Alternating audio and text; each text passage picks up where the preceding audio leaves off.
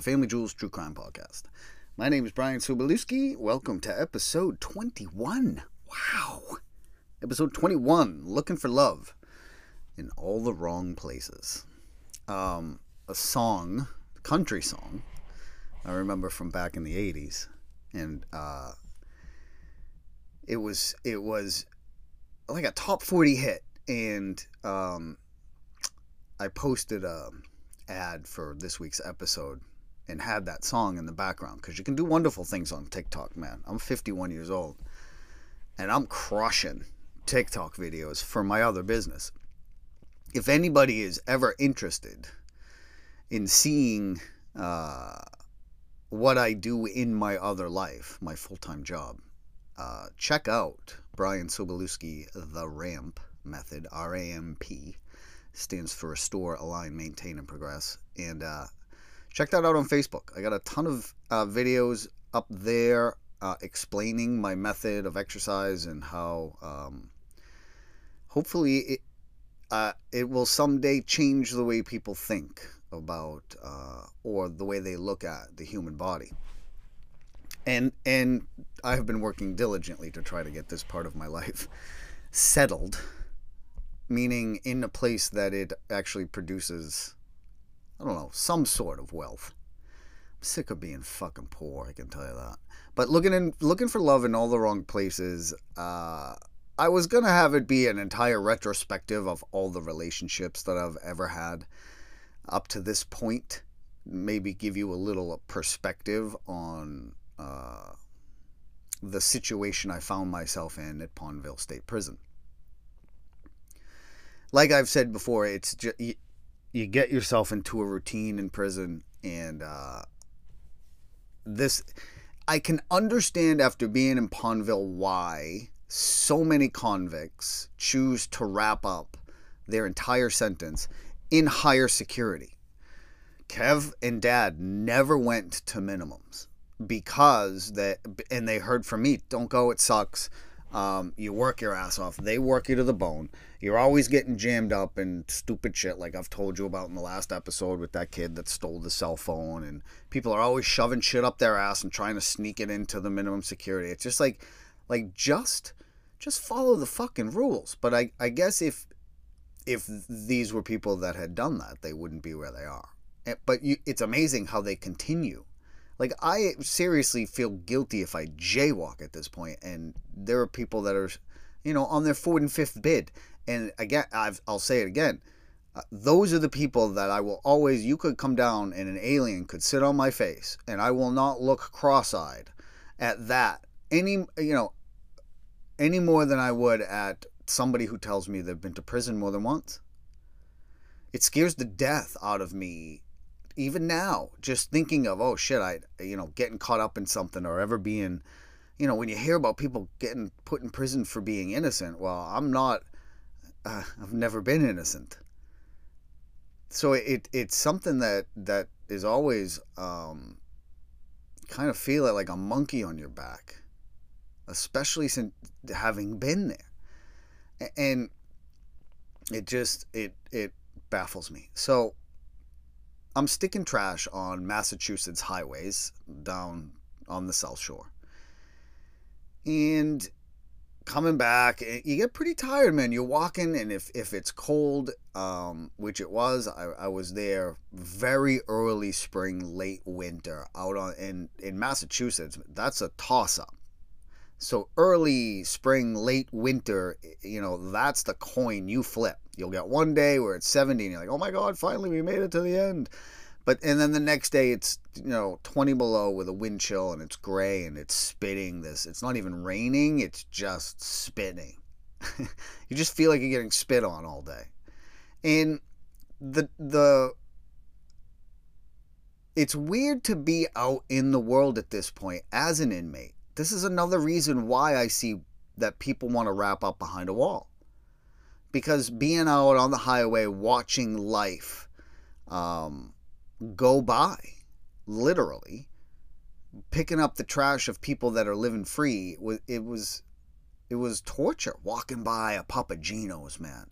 I would give my left nut, don't know who would want it, or why they would give me a Papa Gino's pizza for it, but I would give my left nut for one right now. I could sit and eat an entire an entire Papa Gino's large cheese pizza.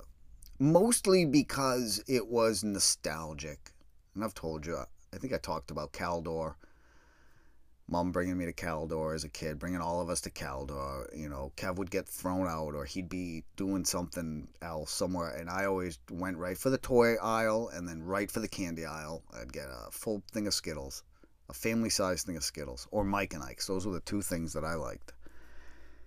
And it was also symbolic and nostalgic because if you were ever kept behind in school, like a half day, and it was just you and mom, that was the shit.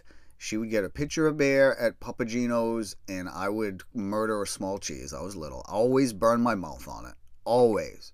I, I've scarred the roof of my mouth from Papa Gino's pizza, eating it too soon. And this was back in the time when they had those little jukeboxes like right on the table. Little tiny jukebox, throw a quarter in, and it blurted out some stupid song for you, and great. I've talked about this before, and I want to talk about it again because it's fun for me. Um, I, w- I would, oh my God, just to have one of those right in my face right now. There's no good pizza. It's it's a shame how how few places can get a pizza right. You know, yeah, great. You can throw some sauce on a piece of dough and some ch- over cheese it, and then if you say light cheese, it's like they're insulted, like they'll sneeze a piece of cheese on it or something. You know what I mean? Like, have you ever ordered light cheese pizza? It, they treat you like a vegan piece of shit. They're like, oh, this fucker, light cheese, my ass. And you just get a smattering of it.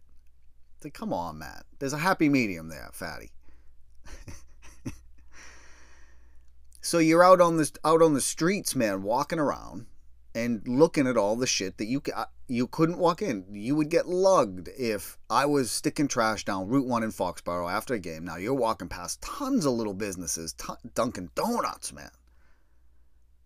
Understand, I haven't touched anything like a donut in you know close to three years.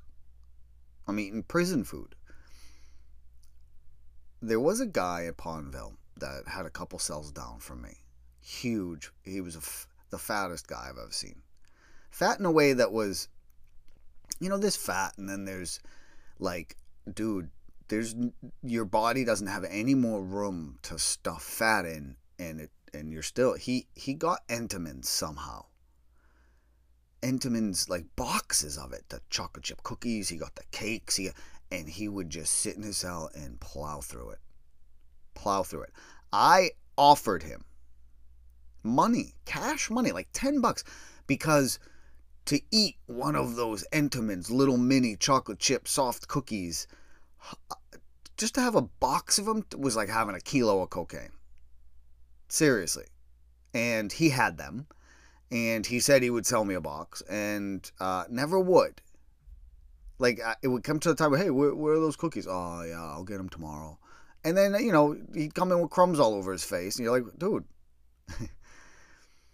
Sell me some fucking cookies. But there's the, you, there's nothing like that in prison.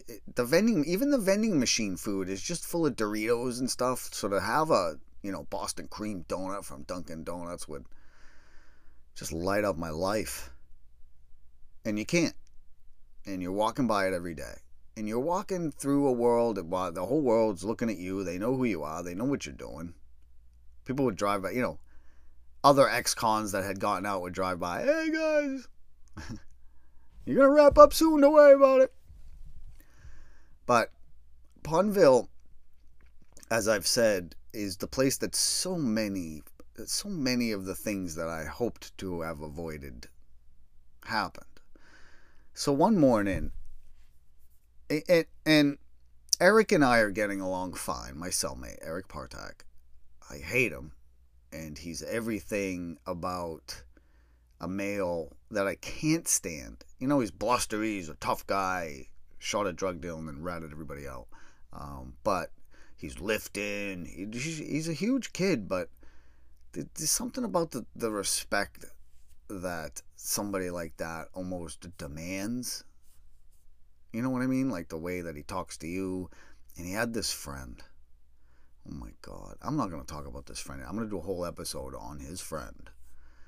Because we get into it, me and this prick. And he's from Brockton. And I've men- mentioned before my displeasure and distaste of Brockton in general. And I hate blaming a geography or anything. But I'm going with my majorative thinking in every person in my life that I've met from Brockton, I had disliked and have had a problem with.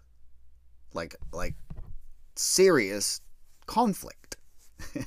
Bearden, Bobby Bearden was from Brockton and this idiot that Eric hung out with all the time. Um but we'll get into that. One morning Eric and I wake up and we're waiting for count and count wasn't happening. And count was like clockwork. This was a saturday. And it's not like weekends were no different but we're waiting for count because we wanted to get up and you know do saturday things. But you know weekends were were particularly bad there was just nothing to do there's only so much of you know, when I say we had TVs, we just had basic TV. Like back when you when you were a kid, we had like six channels. You had four, five, seven, 25, and a 38. I remember that. And that's pretty much how it was there, unless they were playing a movie. But, you know, you see the movie, and then they just play it over and over and over and over again all weekend. It's not like they have a bunch of movies. It wasn't HBO or like some movie channel that you could choose. So it was just horrifically boring.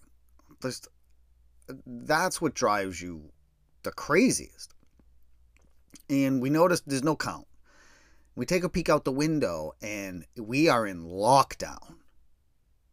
Like nobody announces announces this. I don't know when these armored cars and vans and, and trucks rolled in to camp, but we were basically uh, surrounded by state police officers with machine guns like it was it was frightening. And I you know one of the unit guys, one of the guards come down and you know people would come out, you know, peek out their cell and say, "Hey, what's going on?" and nobody would say a thing. And they come over the loudspeaker and they say, and you're waiting and waiting and waiting. So now you know something's up and you're not sure what the hell's going on. Nobody will tell you anything. And then they announce over the loudspeaker that when your name is called, you are to report to the cafeteria. And that was it. So we're sitting around, and names start getting called.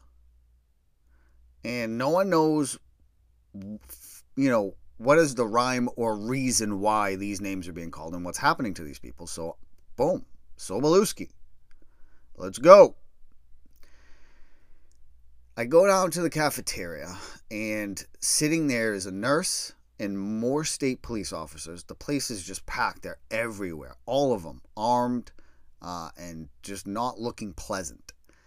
I sit down at the table, and the nurse is starts pulling out stuff to withdraw blood. And uh, a guard who is sitting with her slides a piece of paper over to me and he says, This is a mandate from Massachusetts, whatever, blah, blah, blah, that says we are allowed to keep your DNA on file as a violent offender. They said, We are going to take this blood from you, and if you refuse to let us have it, we will bring you to Walpole right now, right to Seg, right to the hole sign this piece of paper or pack it up. and there's no packing it up. Somebody would pack my shit up for me as Eric stole everything from it because who the fuck I probably would never see them again. And that that is what I am presented with one sunny Saturday morning. And I signed it. I signed it and I let them take my blood. And the once everybody and Eric, who was a violent offender, was not. His his blood was not taken.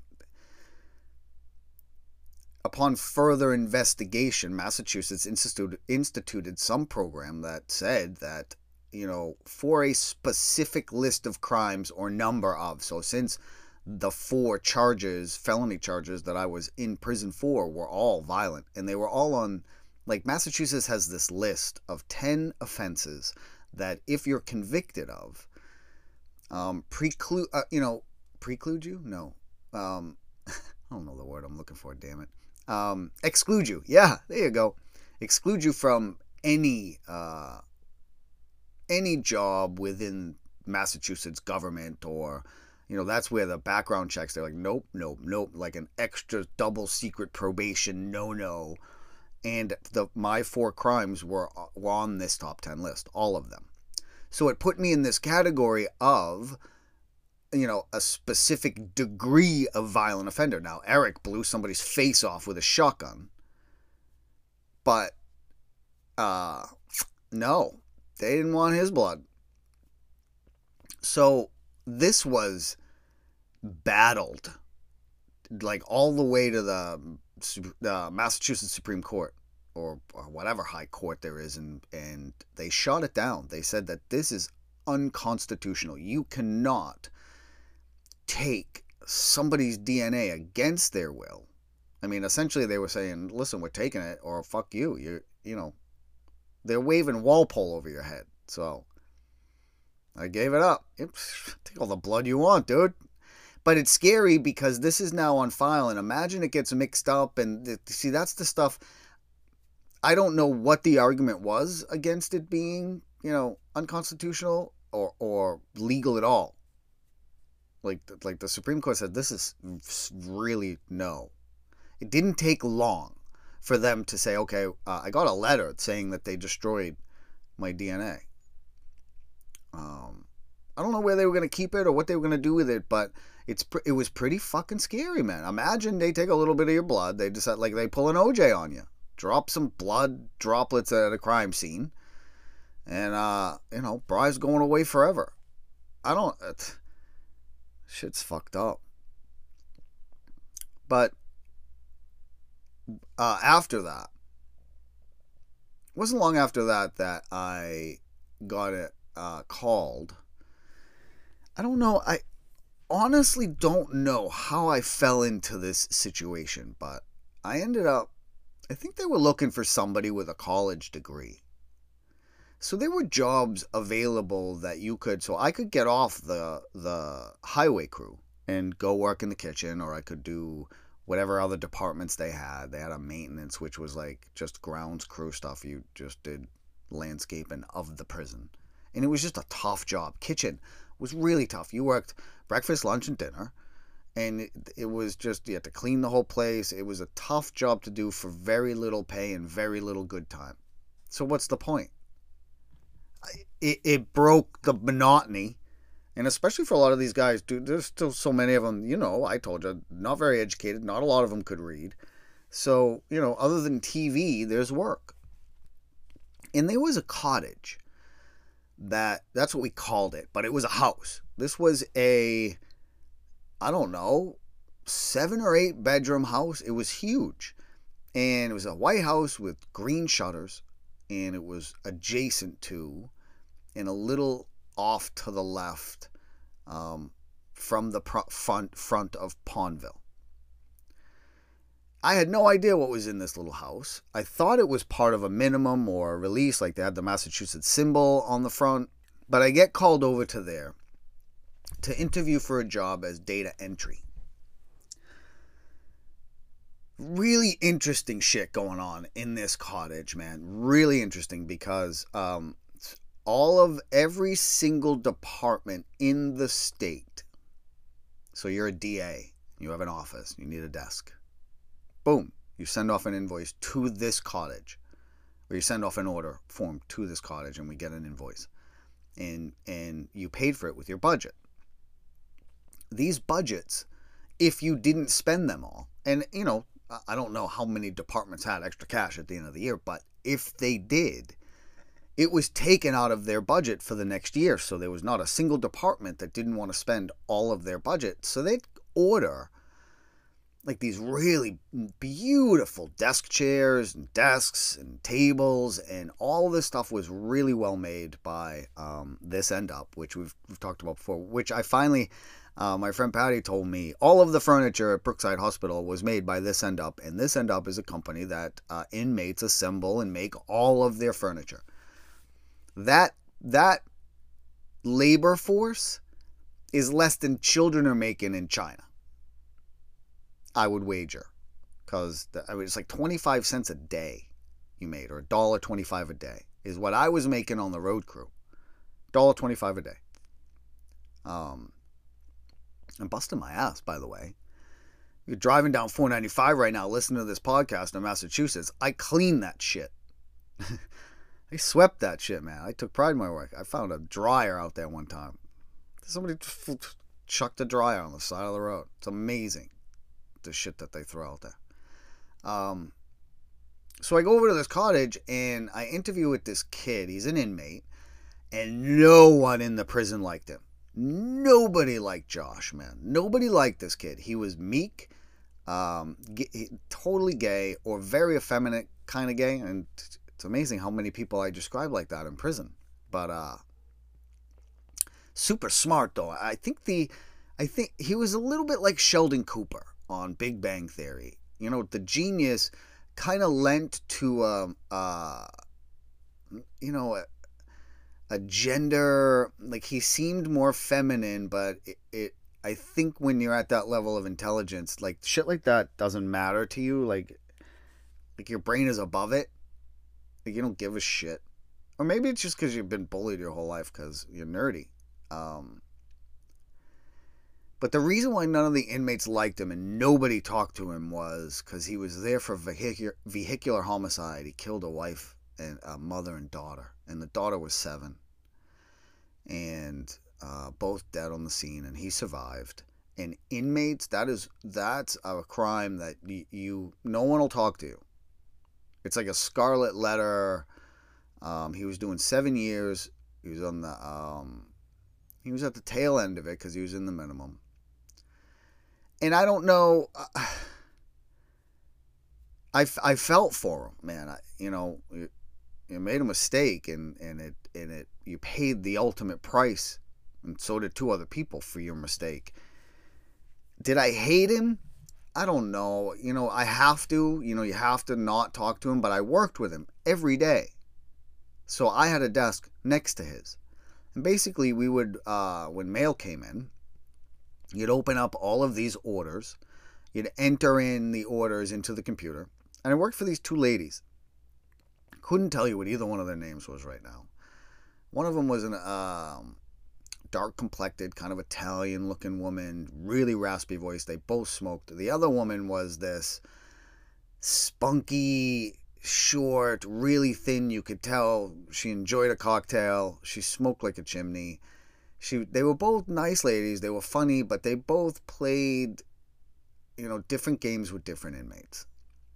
So instantly the first thing that i noticed was that josh could take some of his money give it to them when they were going to dunkin donuts and get stuff. And you know they would ask me what i would want. And i'm like holy shit.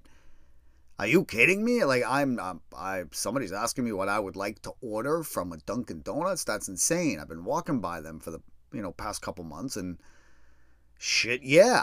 I ordered a bacon and cheese thing with the, you know, the some muffin sandwich, and it was fucking amazing. It was amazing. And I'm like, wow, this is a decent gig. And then there was a boss. There was a guy. Uh, I don't know. The guy was a douche. I can tell you that. He he gave me a sub one day, so he was all right. but um, it was amazing the amount of money, the orders that we were taking in. So I would just sit at this computer all day, and, and when there wasn't anything to do, I was put in charge of. They had one of the things that um, people would order would be Massachusetts state flags. So the the Massachusetts state symbol, and then just an American flag, and they had all of them in every size you could possibly imagine up in an attic on these shelves. So I was charged with um, they were in boxes on the floor and they were there were some up on the shelves with um, categorizing by size these flags, and so that when you know people order them, I could just pop on up there, grab a couple things, and throw them in a FedEx box, and then. I, you know, it was a it was like an office job. I was I was running an office. And this is where I met Sharon. Now, at no point do I strike up conversations with these people. You're an inmate, you're an untouchable, you're and you're around people, regular people, and you listen to them talk about their regular lives and and you I just kept my mouth shut. I didn't engage, you know, I didn't think I could.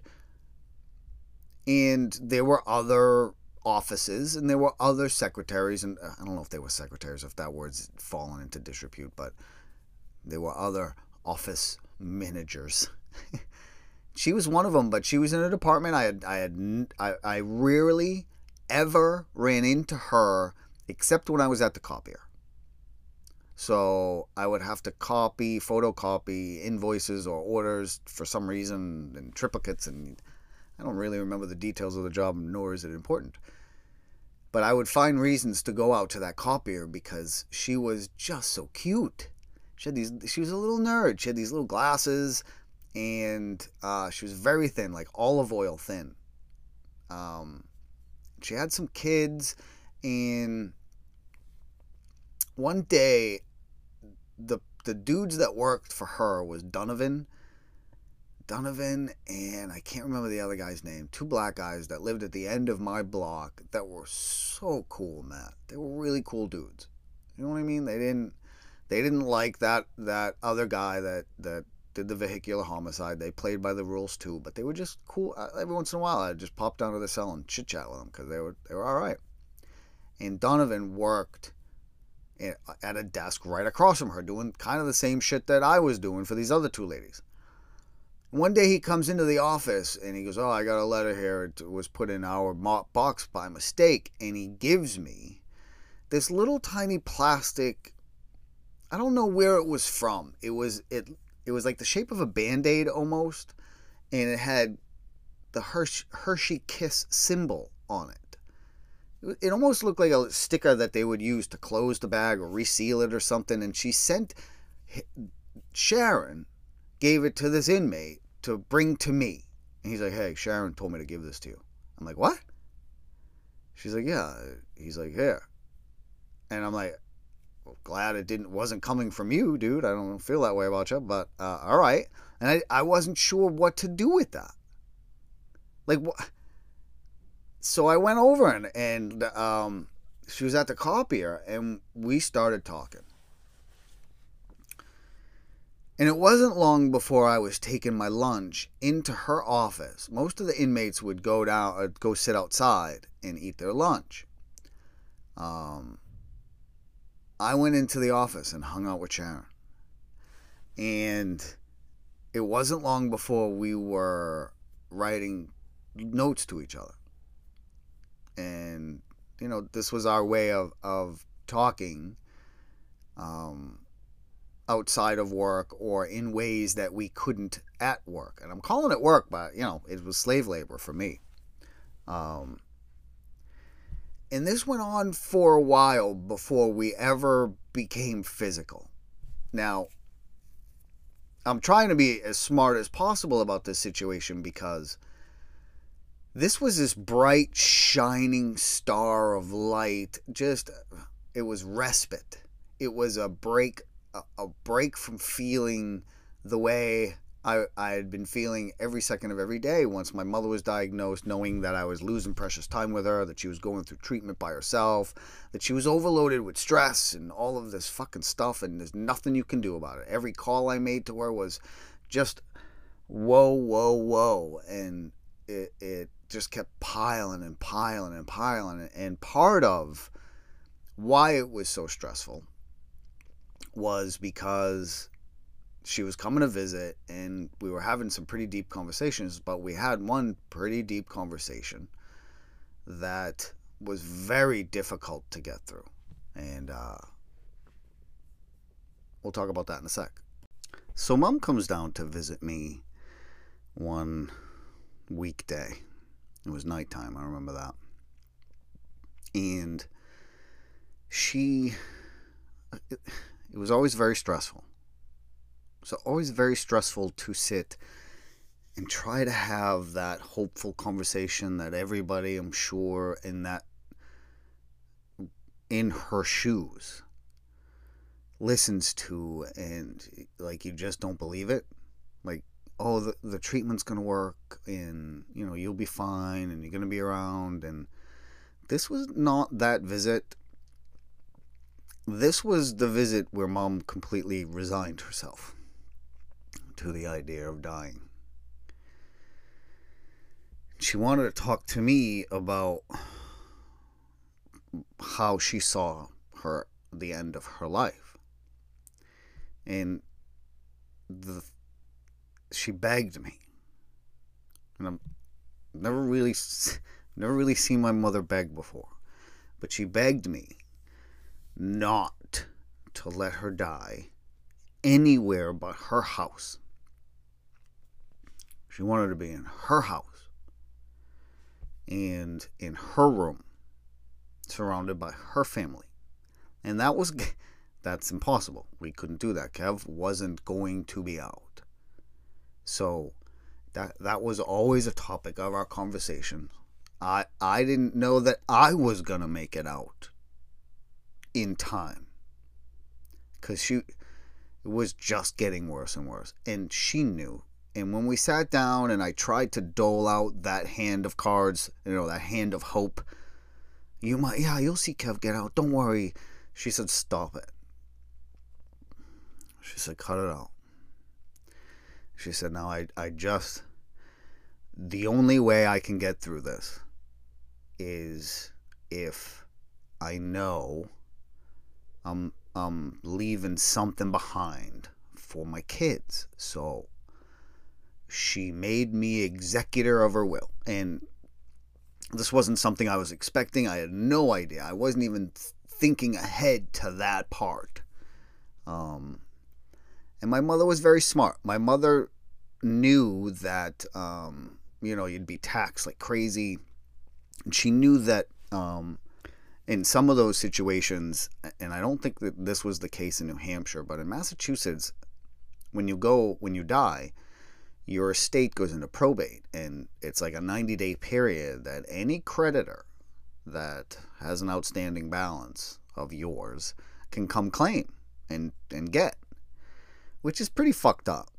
You got a credit card and you die and have a balance on it, credit cards can eat it. Are you kidding me? And th- th- it just drove her nuts that that was um, that that could happen because she was carrying like a $10,000 balance. Now, a lot of that balance was charged up post diagnosis. You know, she wanted she wanted a rip and spending spree, and you know she bought some nice furniture for the house. She was she was really intent on dying in her home, and she wanted to be surrounded by whatever family was available. Now, I can also tell you that this was a period that her two sisters, uh, mom was the youngest, I think. Yeah.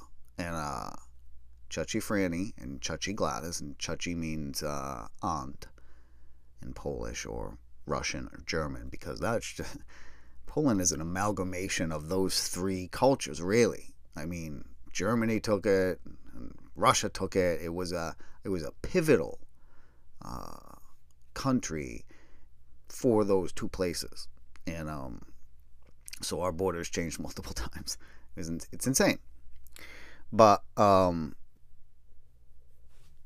so her two sisters, my mom's two sisters, were not getting along with each other and refused to be in the same room with each other. So neither one of them would visit my mother while she was sick and going through this to help or do anything. Chachi Franny was way better, but they really didn't want to share the same space at any point. And it just it sucked. You know?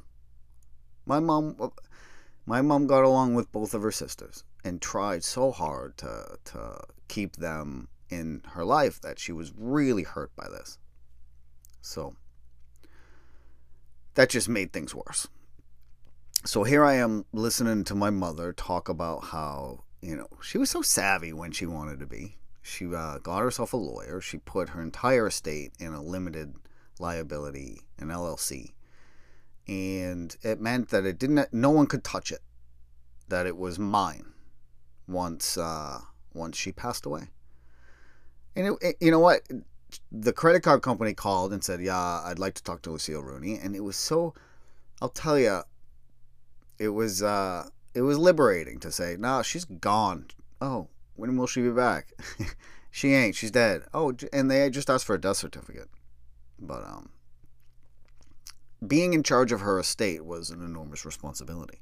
It's not. It wasn't an estate. You're talking about a hundred grand here tops but she wanted to uh, talk about what she wanted done. And, you know, it was uncomfortable conversation, but at the same time, it was very comfortable because it was finally acceptable to talk about the fact that this was the point of no return. We can hope all we want, but um, you know, it it it helped push me anyway into a level of acceptance that you know and with all the therapy that I've gotten through my life there's a gift in cancer there's a gift in a terminal illness in that. At least you know how uh, you know relatively how much time you have left as opposed to a car accident or being shot you know the day you know never expect it and uh, you're gone.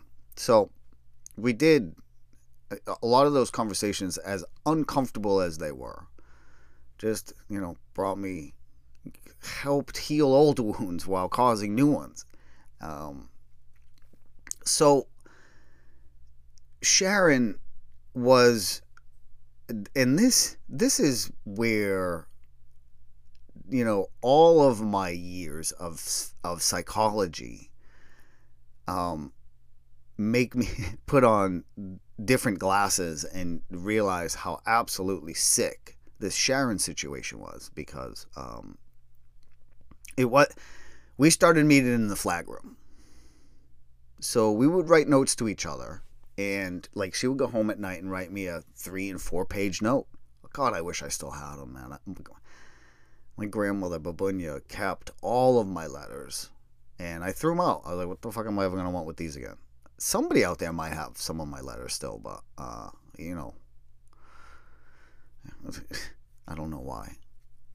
So she would write me three and four page letters, and when you came back from the cottage, we got strip searched a lot, and you know, I told you before that, you know crews were randomly strip searched, and that was a policy until the cell phone thing happened and then they would ease off and then some idiot would do something else and then it's hey every crew every inmate that comes in and out of or goes out of this place is being strip searched. So it just holds up the day. It makes your day even longer to have to sit and wait for some idiot to come over and take off all your clothes for and and i was always paranoid that they were going to find this note from this state employee and she was going to get bagged. It it was but that was, of course, part of the appeal of this whole situation. And the the letter started, you know, it was like we were dating. It felt so much like a high school romance, and and it was just so naughty. It was just so naughty. I, you know, there was little to nothing risk for me.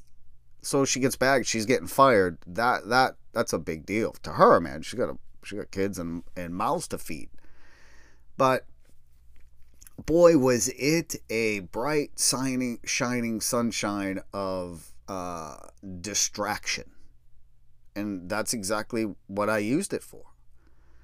And we would meet in the flag room constantly. And, you know, I'm not going to get graphic, but it was a good time. And I would go and have lunch in her office kind of randomly, not as I couldn't do it every day because she had this woman that was her boss that boy, she was easy to skedaddle on because she was just enormous. And she had she hit her feet hit the ground like an elephant foot. It literally like a velociraptor, no, the uh, T Rex. It literally shook the ground. Like you could just look down at your drink and be like, "Oh shit, she's coming." And but she was very nosy and con, con, uh, constantly asked, "Why is he in here?" So I backed off of that because we were meeting in different places in the cottage.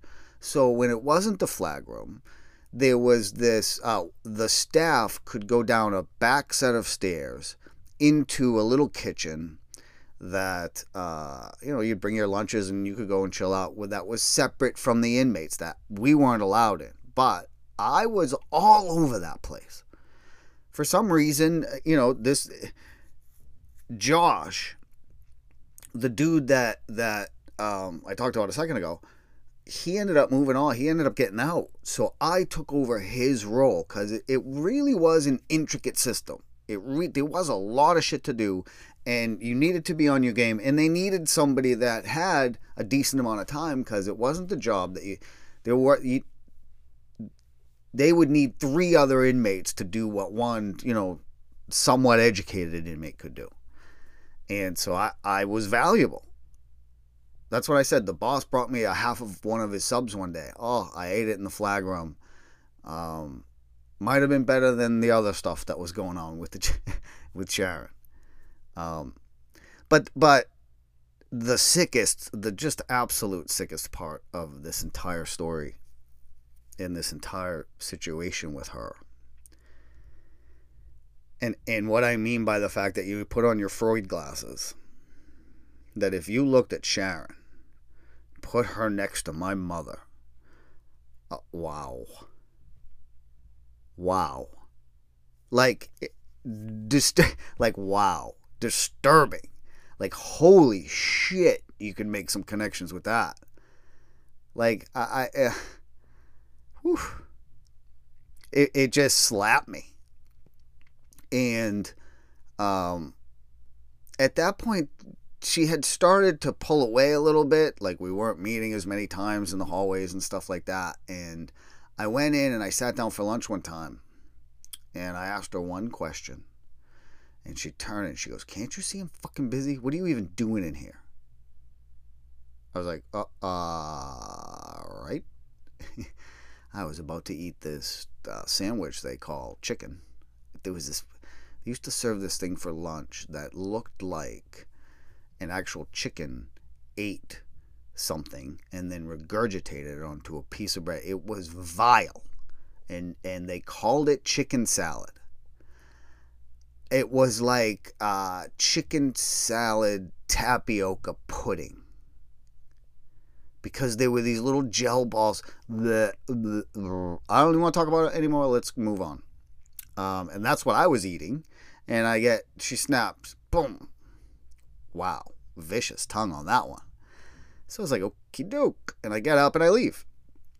And I think I came back one other time that day and got the same response. She was on the phone, she'd kind of turned away, and just stiff, cold, all right, message received.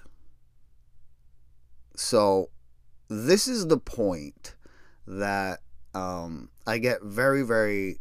Uh, this is this is I'm nearing and orbiting a point that I snap, and uh, I get into a physical altercation with Eric's uh, friend. And we're to talk about that next week. So I'm to end uh, this episode, episode 21, looking for love in all the wrong places. I think we covered everything that I wanted to cover, the whole Sharon thing. Just don't, you know, don't fall in love in prison, is the point. And uh, I don't know, when I told you that I, oh, I told you back a couple episodes ago that I did have a relationship with a guard or somebody like that. Oh, I should have just said I did have sex in prison. Had you guys thinking that that maybe it was me and Eric, but no, no, no, no. That is uh, that's not the way it happened. I uh, hope you enjoyed the episode. I loved making it. Uh, I love talking about this stuff because it really brings up. It, it just I don't know. It for so long in my life I have looked for ways to process this stuff and to talk about it and and to you know just verbalize some of the stuff and it's amazing the details I remember now as opposed to how I would have told this story 10 years ago I, I and and I think I'm getting into some cracks and crevasses crevices in my brain, and uh, it's been fun. So thank you so much, and uh, I will talk to you guys next week for uh, episode 22, which I think I'm gonna call Triple Tap, um, because this is the funniest fucking fight I've ever been in. I felt, and uh, we'll talk about that next week. Take care, guys.